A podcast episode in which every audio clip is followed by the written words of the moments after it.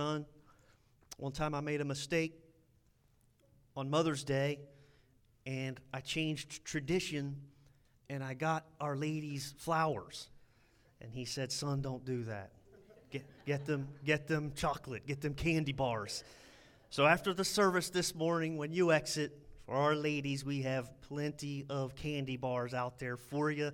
I'm not going to make that mistake that Pastor Joe made. I will heed his warning. So thank you for that, Pastor Joe, so I can remain in good standing with our ladies. But ladies, I hope you have a blessed day today. And guys and kids, I hope you got something for your moms. Real quickly, just an announcement. You did see a little insert in the bulletin this morning, a little flyer about a golf scramble. The Johnson family couldn't be here this morning. They texted it last night that something come up, and they apologized, wouldn't be here. They were excited to give that announcement. What happened was Matthew is in Scouts, and he's trying for this Eagle Scout project. So they had approached us and asked if there was any type of projects we had. And I said, we have one, but it's kind of a big one. We've always had a dream of having a shelter house back there, and we could use for birthday parties or for fellowship nights or just whatever. And we've always kind of wanted to utilize that ground back there, which we have been. That's just been one of our little goals.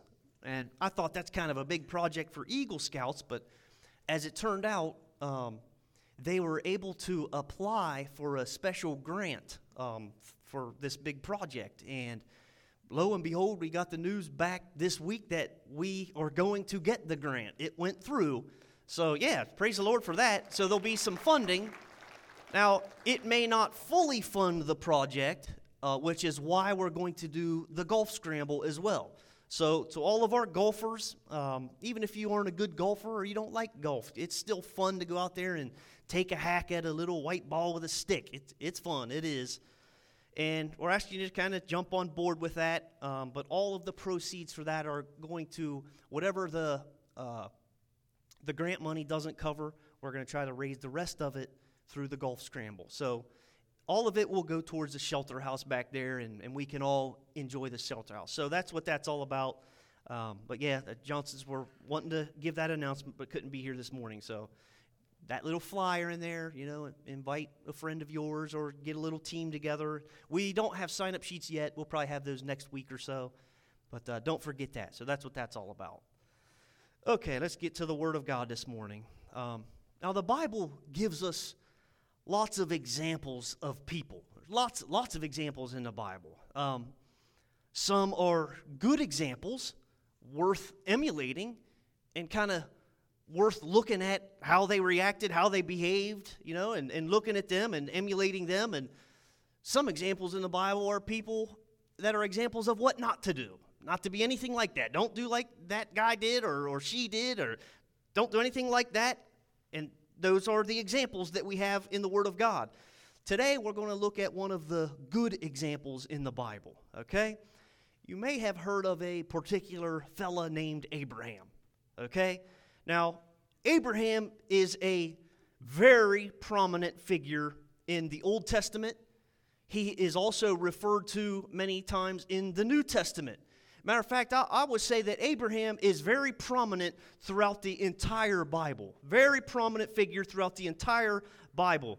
Actually, Jewish people revere Abraham. I mean, they revere him. They greatly respect Abraham. Abraham is really, he's the man in Judaism. I mean, he is the man, Abraham. They look to Abraham as the patriarch of Judaism. He's pretty much the grandfather of the nation of Israel, really. If you think about it, Abraham had Isaac. Isaac had Jacob. Jacob's name was changed to Israel, and then his descendants and children were called the children of Israel.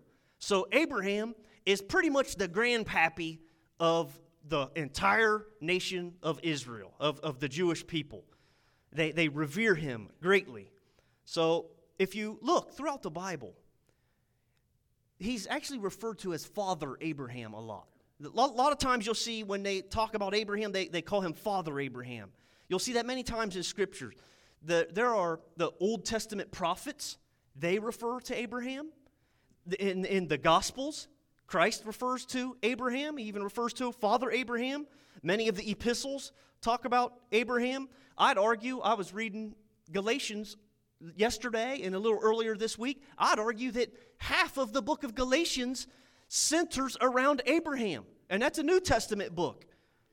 Abraham is a very central figure in the Bible, okay? There are times you may be familiar with when Jesus talks with the Pharisees, and you know, Pharisees didn't like Jesus very much. He didn't seem to get along with them very well. But the Pharisees would respond to Jesus, and they would say things like, "We be Abraham's seed," or "We have Abraham, our father." He would respond to him because they claim him. They claim him ancestrally. They claim him proudly. They're proud to claim Abraham. That's their attitude towards him. One time when John the Baptist was preaching and baptizing people in the Jordan River, the Pharisees and the Sadducees, they came to see what was going on. And John the Baptist he gets into it with them too, but he says this in Matthew chapter 3, verse 8. He's kind of berating these Pharisees and the Sadducees, and he says, "Bring forth fruits, therefore." This is Matthew 3:8. "Bring forth fruits, meet for repentance," he says, "and think not to say within yourselves, 'We have Abraham to our father.' For I say unto you that God is able of these stones to raise up children unto Abraham." Because it was commonly accepted that Abraham was their patriarch. They would constantly refer to Abraham. That was just common knowledge then. Again, the Jewish people revered Abraham. Even Jesus, listen to this. Even Jesus, when he was teaching his disciples one time, he would tell them a lot of parables, right? He would teach in parables, and he would explain what those parables meant. Well, there was one parable, the rich man, and then the beggar Lazarus. You remember that? Listen to the terminology Jesus uses. We won't read the whole parable, but in Luke chapter 16, verse 20, listen to this. This is Jesus teaching. He says, "And there was a certain beggar named Lazarus, which was laid at his gate, full of sores, and desiring to be fed with the crumbs which fell from the rich man's table. Moreover, the dogs came and licked his sores. Listen, and it came to pass that the beggar died and was carried by the angels into Abraham's bosom. And the rich man died also and was buried." Now, we won't keep reading that, but if you do keep reading that, you'll see that Abraham is referred to many times, and he's referred to as Father Abraham. Even in Christ's parables, even in the teachings of Jesus, he refers to him as Father Abraham. Jesus even uses him as the example of this beggar dies and goes up, and Jesus says he's comforted in the bosom of Abraham. That's how prominent of a figure Abraham is. So the Jewish people, they revere Abraham. Us Christians also do too. How many of you can go back, and some of you, this might be going back a long time, how many of you can remember like a Sunday school or a junior church learning the song, "Father Abraham had many sons," or you're supposed to, "And many sons had father," or you're supposed to march or something like that too. Something like that, "And I am one of them, and so are you, so let's all praise the Lord," right? Well, yeah. So so Christian people, we revere Abraham as well. What is it about that he's mentioned all through the New Testament? What is it about Abraham? What is it with Abraham that he's this central figure in the Bible, a prominent figure in the Bible? Many people don't even know why we look to Abraham as an example, why Abraham is so important to us.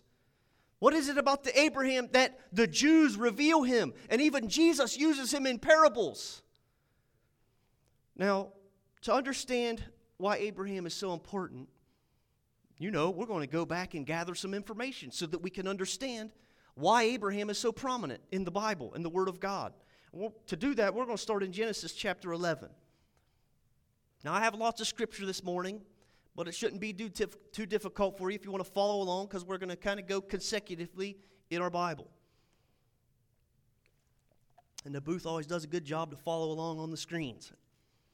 Now, Genesis 11, if you remember, this is just shortly after the global flood, which is a real historical event.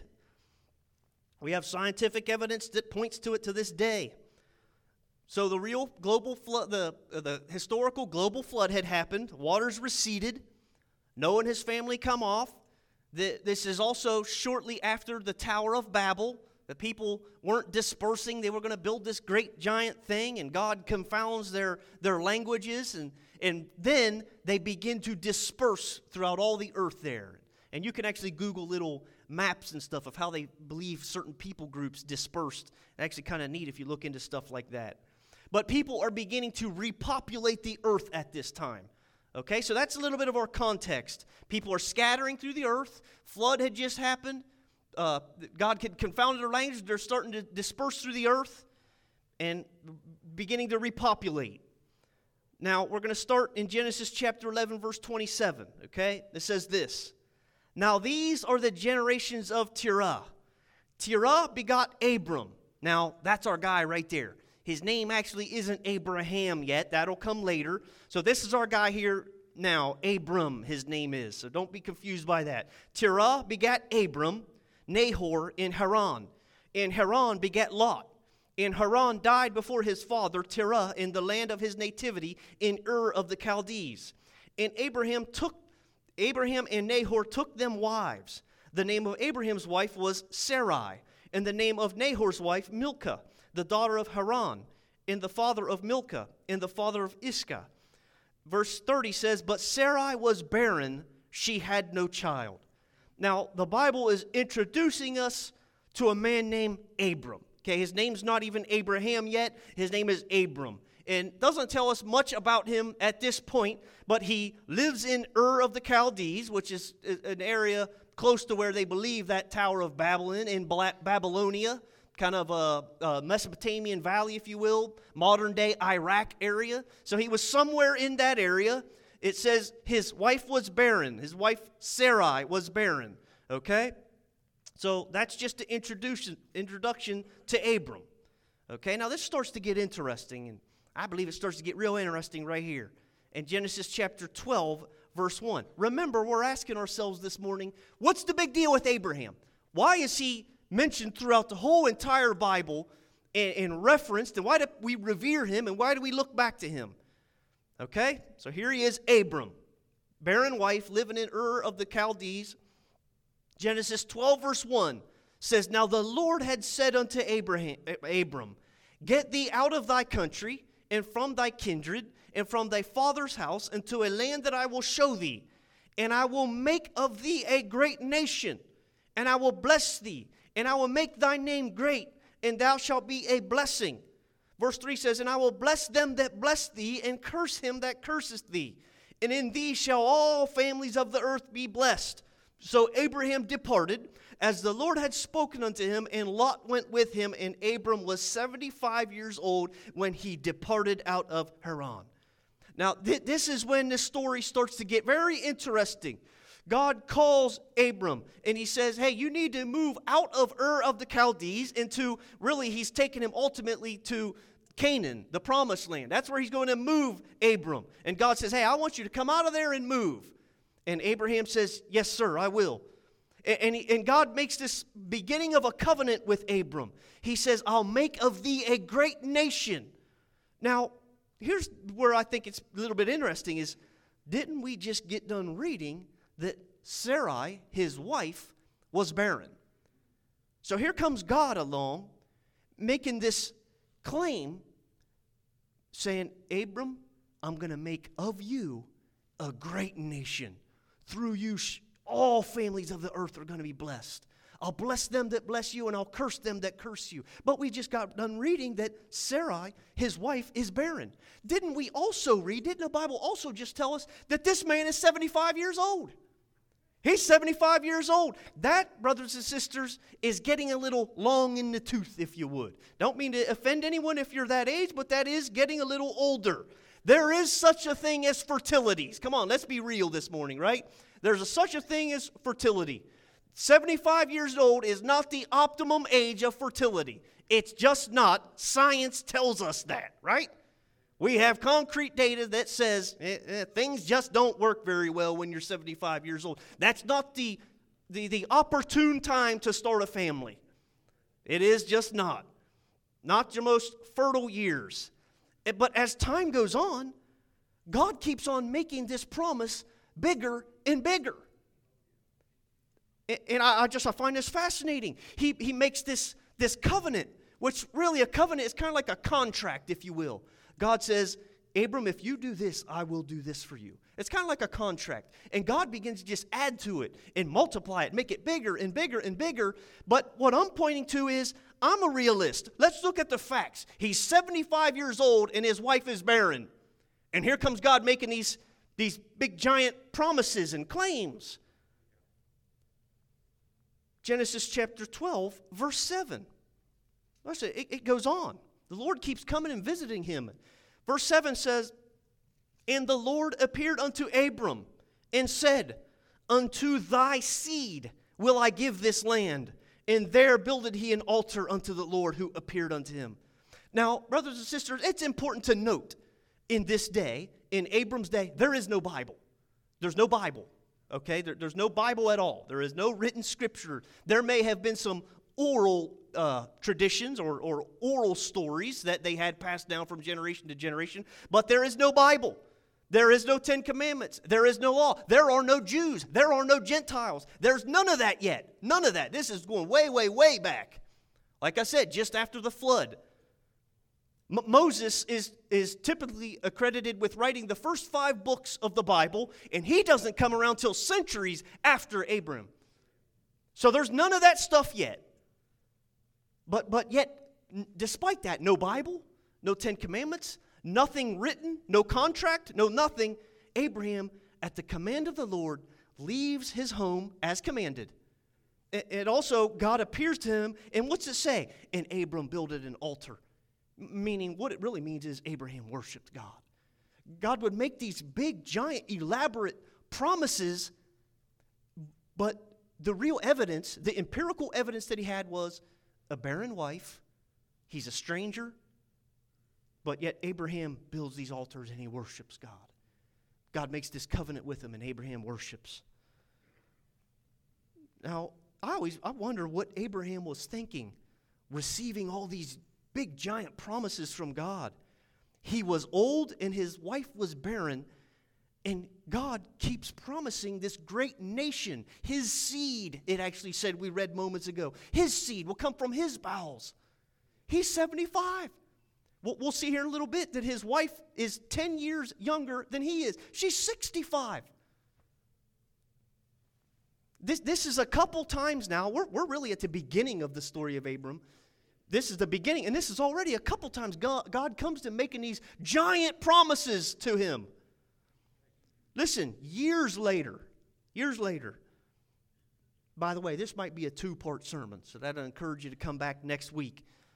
Haven't got the chance to pray about it yet. Only focus on things one week at a time. But Abram is such a big, giant topic that we're not even going to come close to the whole story. But we'll get part of the story today and maybe part next week if God allows. Genesis chapter 13, verse 14 says, And the Lord said unto Abram. Oh, here comes God again. What's this, the 4th time now? 3rd or 4th time? And the Lord said unto Abram, after that Lot was separated from him, he said, Lift up thine eyes and look from the place where thou art northward and southward and eastward and westward. For all the land which thou seest, to thee will I give it, and to thy seed forever.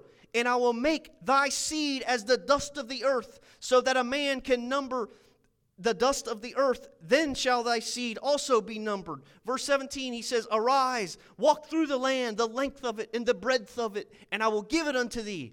Then Abraham removed his tent and came and dwelt in the plain of Mamre, which is Hebron, and builded an altar unto the Lord. Here comes God, and he already had started this little covenant with Abraham. He comes back. Now he comes back again, and he makes it even bigger. He says, Abram, go out and look. As far as you can see, I will give it to thy seed, meaning the seed that comes out of you, Abraham. I'll give it to your descendants, your family, as far as your eyes can see. And he says, they'll be like the dust of the earth. If no man can possibly even count the dust that's in the earth, he said, that's what your descendants are going to be like. And what's it say? How did Abram respond? And there he builded an altar unto the Lord. The Lord is making these tremendous claims, these tremendous promises. Now, I don't know about you, but I sometimes interject myself. How would I react in some of these situations? you know, God's saying these things. Remember, there's no Bible. There's none of this stuff. He is going on faith that God has spoken these things to him. I don't know about you, but it's probably about this time, after God comes back 3 or 4 times and make these huge promises, I would have had to begin to question God on some of these promises he made. I mean, he's promising these huge promises about his seed. And his seed will be so numerous, they'll be like the dust of the earth. But let's be real this morning. Let's look at the actual facts of the situation, okay? Let's not be so spiritual, and let's look at what actually is in this situation, okay? He has a barren wife in the first place. That's a little bit of a problem, amen? When God comes at you and says, I'm going to give this to your descendants, to your seed, it's a little bit of a problem when your wife is barren, amen? That causes a little bit of a roadblock to that promise right there. So that's the facts that Abraham has. That's what's real. Other than this promise in faith that he has. He has a barren wife. Here's another thing. He's old. She's old. Now at this time, it doesn't actually tell us how old Abram is, but we know he's older than 75. He might be pushing 80 years old at this time. And God comes to him and says, I'm going to give all this, far as you can see, to your descendants, to your seed. This is the actual evidence that Abram has. Also, he's a foreigner in a strange land. God had called him out of Ur of the Chaldees, and he's a sojourner. He's like a pilgrim. He's a new guy in a new land. And also notice, he has none of this in writing, and he has absolutely nothing tangible to show for it. Nothing tangible. What do you think his friends were thinking? After he spent some time worshiping the Lord, and God said, Abram, look all around you. He says, Abram, I'm going to give all this land to your descendants, your seed. They're going to be like the dust of the earth. He probably was excited and went back, at least told his wife, Sarai, you ain't going to believe what God's going to do. She's probably thinking, what have you been drinking? Let me smell your breath. What do you think Abram's friends were saying when he would say, man, you won't believe the things God is speaking to me? They're probably thinking, this dude, does he not realize how nature works? That's the reality of Abram's situation. Those are the facts. He can claim whatever promise in the world he's saying God promised to him, but we know this is the facts. He's old, she's barren. That's the reality. That's reality of Abram's situation. And how does Abram respond to all this? He builds an altar and worships God. God would speak these things, and a couple times now it says, and there he builded an altar. He would sacrifice and he would worship God. Never doubting. The Bible doesn't record us, Abram saying, oh, Lord, I don't know. You sure you don't have the wrong guy? Or, Lord, did you mean to do this about 40 years ago when I was younger and more fertile? None of that. God speaks these things, and Abram says, oh, I love you, Lord. Oh, Lord, your word is immutable. Lord, I'll take you at your promise. Lord, your word is enough. God makes Abram a promise, and Abram responds with worship. What is it with this man? What is it with this man, Abram? He has nothing tangible to substantiate these promises that God's making, these elaborate promises that God has made. He has nothing to show for it, nothing, but yet he still seems to be going along with it. He still seems to be believing in it. I mean, the world would look at this man and say, what is wrong with him? Is he stupid or something? He can't see the reality of his situation. What's wrong with him? He seems to believe it. I mean, how old is he at this time? In his 80s, maybe? The story goes on.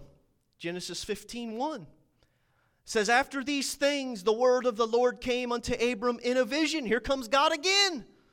In a vision saying, fear not, Abram, I am thy shield and thy exceeding great reward. And Abraham said, Lord God, what wilt thou give me, seeing I go childless, and the steward of my house is this Eliezer of Damascus? And Abram said, behold, to me thou hast given no seed, and lo, one born in my house is mine heir. And behold, the word of the Lord came unto him, saying, this shall not be thy heir, But he shall come forth out of thine own bowels shall be thine heir. And he brought him forth abroad and said, Look now toward heaven, and tell the stars, if thou be able to number them. And he said unto him, So shall thy seed be. Here God comes again. This might be the fifth or the sixth time. And he makes the promise even bigger. It's even bigger. He says, now this time, he says, look up at the stars this time. I mean, I'm sure every one of us at some point has looked up at the stars. And if you get a good clear night, you cannot count them. They're everywhere. If you get a telescope to even look further, you see more of them. They're innumerable. There's billions upon billions of them. God comes along and says, look up at that, Abram. Abram looks up and he's looking at them stars, seeing billions of them. And God says, that's what your seed will be, just like that. Billions upon billions of them. God is just making this covenant bigger and greater every time that he comes. And God says, nope, it's going to come from thy bowels. I mean, how old is this man now? Making the promises even bigger and bigger. God says, look up at those stars. He's alluding to the fact you're going to have billions and billions of descendants that will come forth out of thine own bowels. God sure is making Abram a lot of promises with no evidence. Amen? No evidence at all. No evidence, nothing empirical whatsoever to show that any of this is true or is going to come true. Nothing. Abram has nothing but that promise to go on. Nothing at all. Absolutely nothing to show for it. I wonder how old he is at this point. It's got to be a few years down the road. Maybe he's mid-80s this time. Pushing 90, I don't know. Remember, his wife is 10 years younger, so if he's in his mid-80s, she's in her mid-70s. I wonder if he went to his wife. Sarah, our descendants, God said, look up at the stars. They're going to be that numerous. She's probably thinking, honey, that time for us is long gone. That's long gone. Those days are over. Look how he responds. Genesis 15, verse 6. Highlight this verse in your Bible sometime. Get you a highlighter and scribble it orange or bright green. Genesis 15, 6 says, And Abraham believed in the Lord, and he counted it to him for righteousness. This man has nothing, nothing tangible. He don't even have a Bible that he can say, look, I can read it right here. I got it in writing. He don't even have that. There's no Ten Commandments. There's nothing written about God. He's going on a promise that he got from God, and he believes in it. He believes in it. And it counted it to him for righteousness. This is why Abraham is so important to us, church. That's why he's so prominent in the Bible. Because he believed God despite having zero evidence. He believed. He was unwavering in his belief. He was not having any doubt. None of that stuff. He believed God at his promise. He believed God even when there was no Bible. He believed God even when there was no prophets. This was before all of that stuff. He believed when there was zero evidence that God was going to do what he said he was going to do. God's promises were enough for Abram. They were enough. That's all he needed. This was a man of faith. All his friends probably thought he was some sort of a loon. He didn't care. He believed God. God said, look up at them stars. And Abram looked up and said, I believe. God said, look at the dust of the earth. That's what you're going to say. And Abram said, I believe. I believe. He believed. With nothing to go on, Abraham had faith that God was going to do what he said he was going to do. That's who this man is. That's why he's an example in the Bible. Let's move on to chapter 17. And as we do, remember, none of this, nothing has come true yet. Every word that God has spoken, not a single thing has come true yet. Yet, Abraham keeps building these altars. Abraham keeps worshiping. Abraham keeps believing. Chapter 17, verse 1 says this, And when Abraham was 90 years old and 9...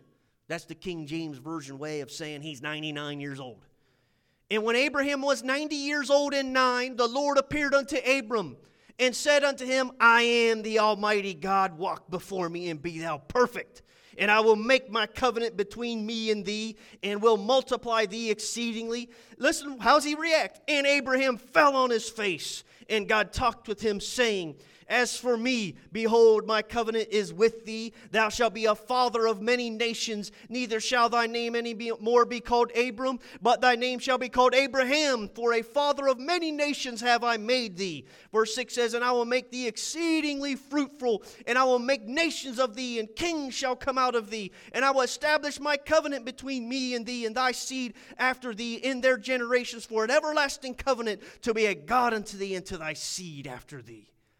Here comes God again. What is the sixth or seventh time he's coming? No evidence to show for it. None of it has come true. God keeps coming back, and every time he comes back, he makes the covenant, the promise, bigger and bigger and bigger and bigger. And this man keeps on believing. How's he react? He falls on his face before God.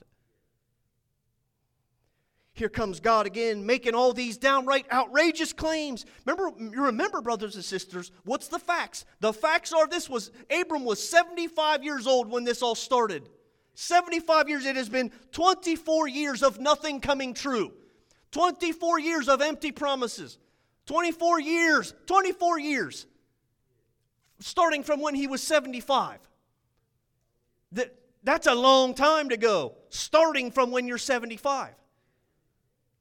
You know, I could probably make a promise to you in here. If there's anyone that's 75 years, in 24 years, I'll give you $1 million.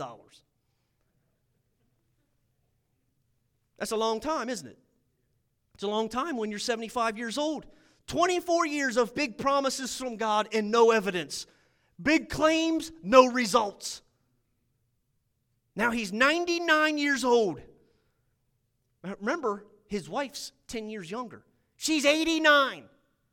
Sarai is 89 years old. And also, to add insult to injury, here comes God talking about wanting to change his name. Says he wants to make his name from Abram to Abraham.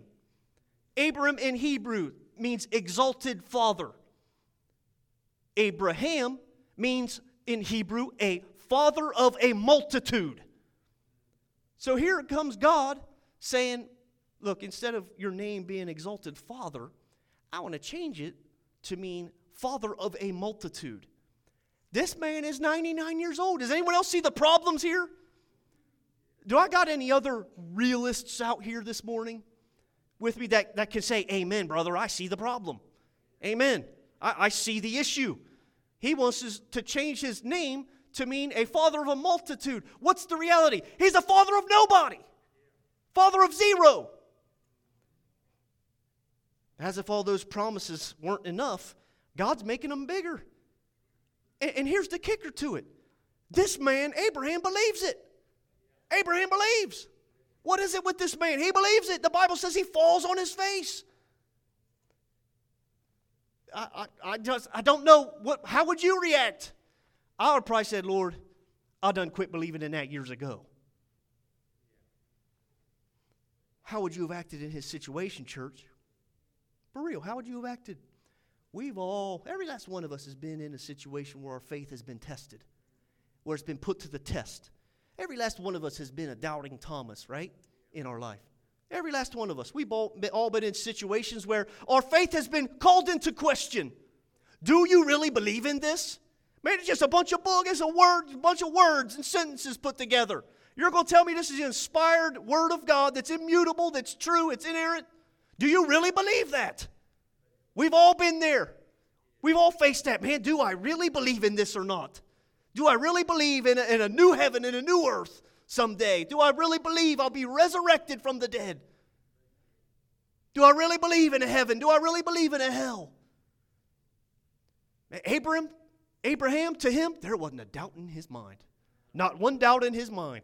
If God said it, God said, look up at them stars, there's billions. Abraham said, I believe it. How many of us at this point would have told the Lord, Lord, I'm tired of hearing it. You've been promising me this for decades. I'm tired of hearing it, Lord, because you haven't done one single thing, not one tiny little thing to where any of this could come true. I mean, let's be real, God. You want to change my name to a father of a multitude? I'm a father to no one. Lord, I have no seed, and those body parts don't even work anymore, Lord. I'm too old. Lord, maybe I believed it a little bit when I was 75, but now I'm 99. I don't believe it anymore, Lord. I've had enough, Lord. Your promises were too grand, and none of them come true.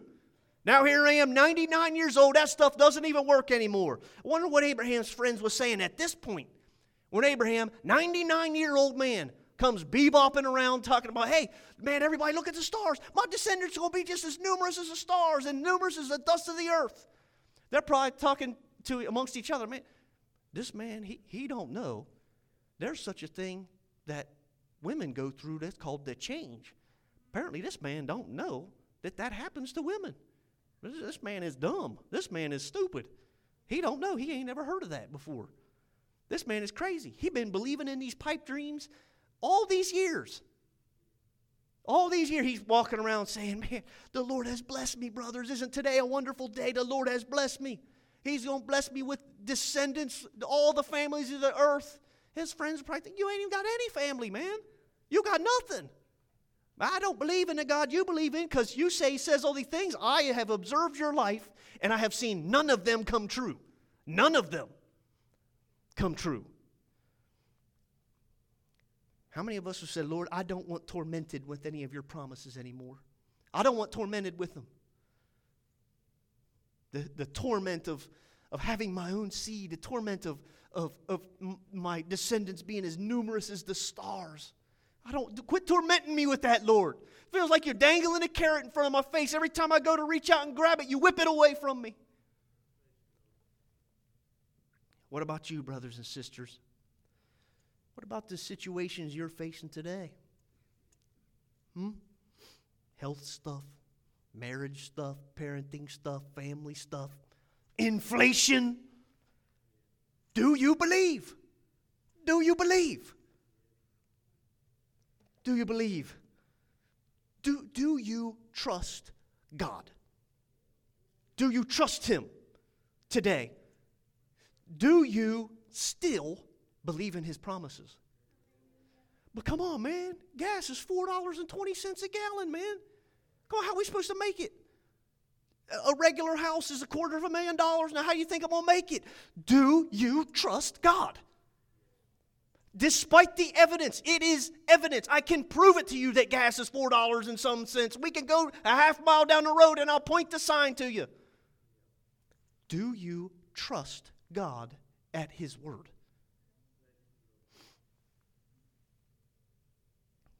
Do you believe in His promises? Do you believe them? And Abram believed in the Lord, and He counted it to him as righteousness. Abraham's what our faith should look like. That's why he's an example to us in the Bible.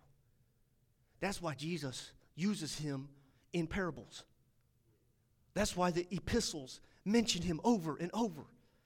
That's why he's mentioned in Romans. That's why he's mentioned in Galatians. That's why he's mentioned even in Revelation. That's why he's mentioned by the prophets. Because he's the example of what our trust in God should look like. God said it, he believed it. He didn't even have a Bible, and he believed it. He didn't even have it in writing, and he believed it. At least we got it in writing. I can go back and read it. I can go back and reference it. I can go back and pray it. I can go back and repeat it to God. Abraham couldn't do any of that stuff. I got the contract in writing. Abraham had it taken only on faith. Abraham had nothing to go on but God's word, and he believed God's word. Abraham is a prominent figure in the Bible because of his trust in God. He was unyielding. There was no other way to him. No other way. It was unthinkable to Abram. When God pointed up at them stars and said, that's what your descendants are going to be like, it was unimaginable to think anything other than what God had just said to Abraham. He's the picture of faith. He's the picture of trust. Brothers and sisters, have you been doubting? I know we do sometimes. I do. Have you doubted God's promises? Then look to Abraham as your example. Look to Abraham. All Abraham had was a promise from God, but that was enough for him. I want to ask you this morning, is a promise from God enough for you? Genesis 17, chapter 17, verse 15 says, "And God said unto Abraham, as for Sarai, thy wife, thou shalt not call her name Sarai, but Sarah shall be her name. And I will bless her, and give thee a son also of her. Yea, I will bless her, and she shall be a mother of nations, and kings of people shall be of her." Verse 17 says, "Then Abraham fell on his face, and laughed, and said in his heart, Shall a child be born unto him that is 100 years old? And shall Sarah that is 90 years old bear?" Now, again, God promises seed from Sarah, Abraham's wife. Now, I remind you again, she's 90 years old. She's 90. The Bible says that Abraham falls on his face and laughs. Now, many theologians, and you can disagree with me on this one if you want to, but I actually took this little self-guided class thing, I don't know, a couple months ago or so, and there was this awesome biblical scholar dude that was teaching about Genesis, and he was going through some of this. And when it says Abraham falls upon his face and laughs, many theologians actually believe that that is not a scornful laugh or a doubtful laugh, like a, yeah, right. You know how if someone tells you something so outrageous, hey, man, I can bench press 500 pounds. Yeah, right. Well, when Abraham falls on his face and laughs, the theologians say that's not a scornful laugh. It's actually a laugh from joy. He's so joyous, almost like it's just incredulous to him that I can have a child. I'm 99 years old. I'm going to have a child. He believed God, and it was incredulous to him. He was just couldn't barely believe it. It's almost as though he almost, if you read the text, it's almost as though he thinks maybe God has made a mistake, and he made a mistake in the names, and Abram offers a correction. Listen to verse 18, the very next verse. It says, "And Abraham said unto God, Oh, that Ishmael might live before thee. And God said, Sarah, thy wife shall bear thee a son indeed, and thou shalt call his name Isaac, and I will establish a covenant with him for an everlasting covenant, and with his seed after him." Now, we kind of skipped over a part, just because of time. We skipped over a part where he did have a child with a handmaiden, a lady named Hagar, and they gave birth to Ishmael. We skipped that part over just because of time. So he had an illegitimate son, Ishmael. And Abraham, maybe when God gives him his promise, he's thinking, well, maybe he meant, you know, he said seed was going to come from Sarah, but maybe he means Ishmael. So he kind of offers the correction to God. But God comes back and says, no, I don't make mistakes. I said it right the first time. Your seed will come from your wife. Your wife. Look at Genesis 21, verse 1. Now these promises are going to start to come true. After 24 years of nothingness but big giant promises, remember he's 99 years old, his wife's 89, Genesis 21:1 says, "And the Lord visited Sarah as he had said, and the Lord did unto Sarah as he had spoken." Brothers and sisters, this is 24 years in the making. Verse 2, "For Sarah conceived and bare Abraham a son in his old age at the set time of which God had spoken to him. And Abraham called the name of his son that was born unto him, whom Sarah bare unto him, Isaac." Brothers and sisters, if God has a plan for you, but it's decades down the road, will you be faithful into believing it? Will you believe it? But I'm already too old. But I'm too dumb. I'm not smart enough. I don't have the job. I don't have the means. I don't have the career. I don't have the... Look to Abraham, your example. If God says it, believe it. I like that verse, Genesis 21:1, where we read, and it said, "And the Lord visited Sarah as he had said." Now, it might have taken a long time. I notice it seems to be God ain't in any hurry. A lot of times when we pray to him, we get in a hurry. God ain't in any... He does it in his timing. Sometimes he wants to make you wait around for a while to see what meddles inside of you, to see if you truly do believe. Every last one of us would believe if we prayed and it instantaneously happened. And none of us would be weak in faith then. But it's a way of shaking. God can shake you and sift you. And those weak in faith will fall away. But Abraham stood the test of time and believed. Finally, after 25 years of promises from God, Abraham and Sarah have Isaac, the promised seed, the promised son, the promised child. Now, all those promises in God start to make sense. At least when God says, look up at the stars, or when he says, look at the dust of the earth, at least there's a chance for them to be fulfilled now that they have an actual descendant. There's not a chance if you don't have a descendant. Now they have one. Now at least there's a child. Now at least all that stuff God said makes a little bit of sense now. There's a possibility of descendants now that they have sons. After years and years of no evidence, Abraham kept believing. What did it say? And there he builded an altar. And there he built an altar. He would fall upon his face. That was his attitude. And now, here he is. He might be old, but he's rocking that son back and forth. He's got that promise. He's looking into the face of the faithfulness of God. Abraham trusted God, and he was holding the fulfillment of God's word. Brothers and sisters, that's the question, though. Is a promise of God good enough for you? Or do you say, God, I want the promise, but you also better give me some evidence, too? There can be some dark times in our lives, amen? How many of you have been through some dark times in your life, some dark seasons? Dear Heavenly Father, I wish I could do without them. Life can make you go through some dark times that are not fun, amen? There will be some times when you swear you're sunk, you're done for, your family's going to collapse, it's all going to fold. There, you'll swear it, that's what's going to happen to you. If you've been on this planet for any number of years, you are going to go through some rough seas, amen? You are going to go through them, but the question remains, in the rough seas, when it's all raging, will you hold to the promises of God? That's why we have examples in the Bible, for when we're going through stuff, we can look back and we can say, man, look at this man Abraham. I want to be kind of like that. Brothers and sisters, will you cling to those promises in those times? There wasn't a doubt in Abraham's mind that God was going to fulfill those promises.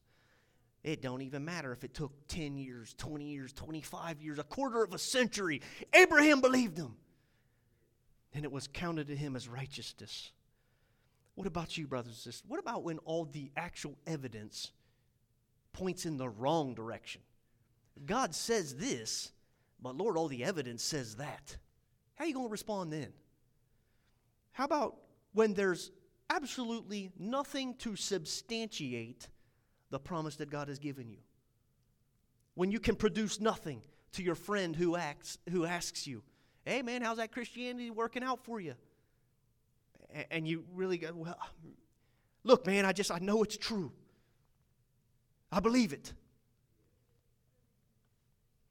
How about when God says, I will never leave thee nor forsake thee, and you're feeling pretty forsaken, what are you going to cling to?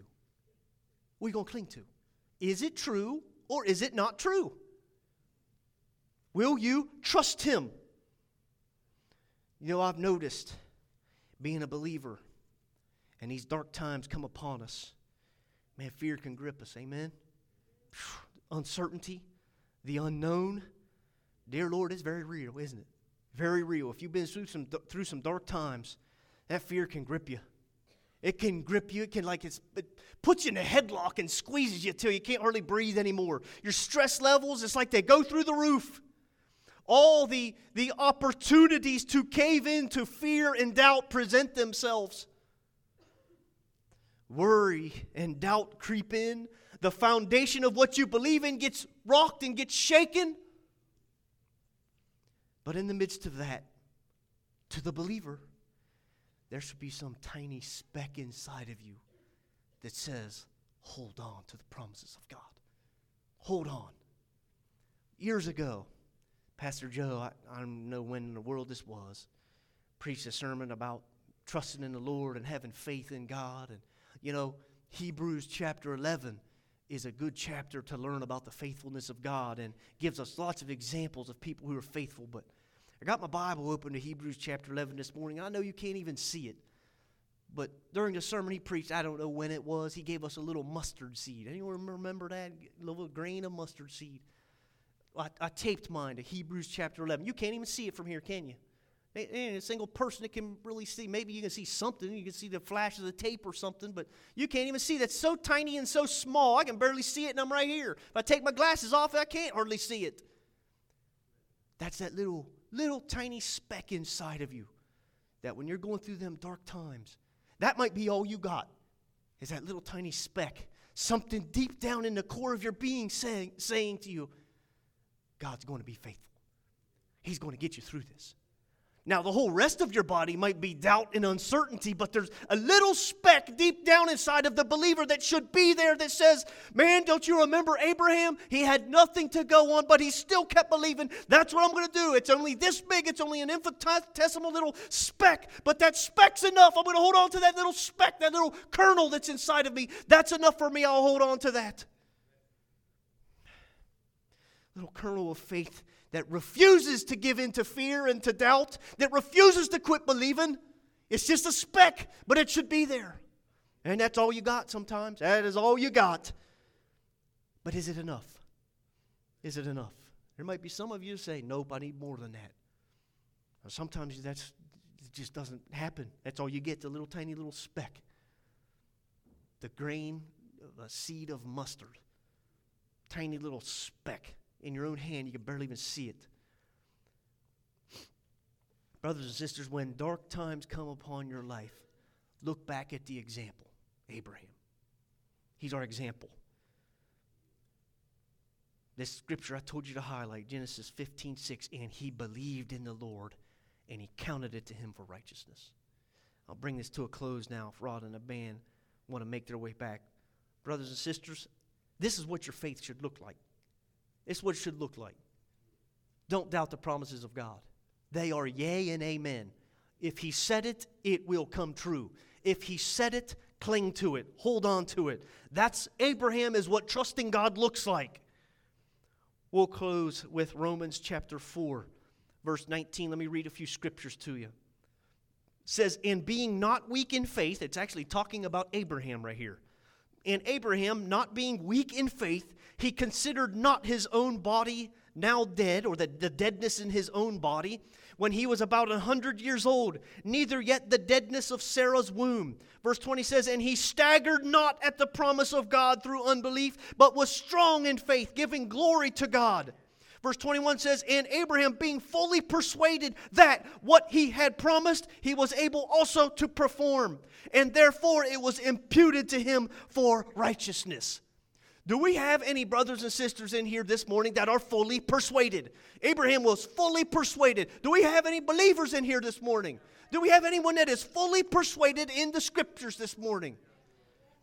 Can anyone say amen this morning? Let's rise to our feet, church. Now, church, do you understand why Abraham, why we call Abraham Father Abraham? Does now it not make sense to you? He is the picture of what our trust in God should look like. Amen.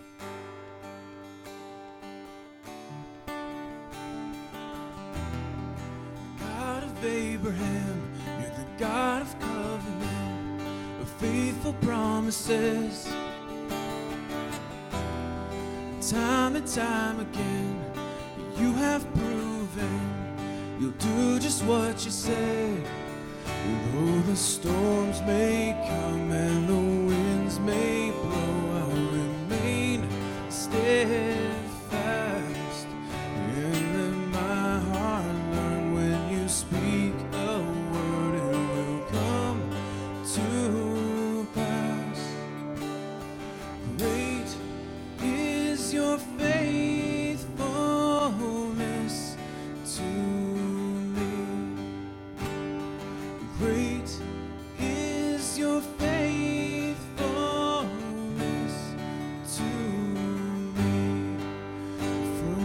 Rising sun to the setting sun, my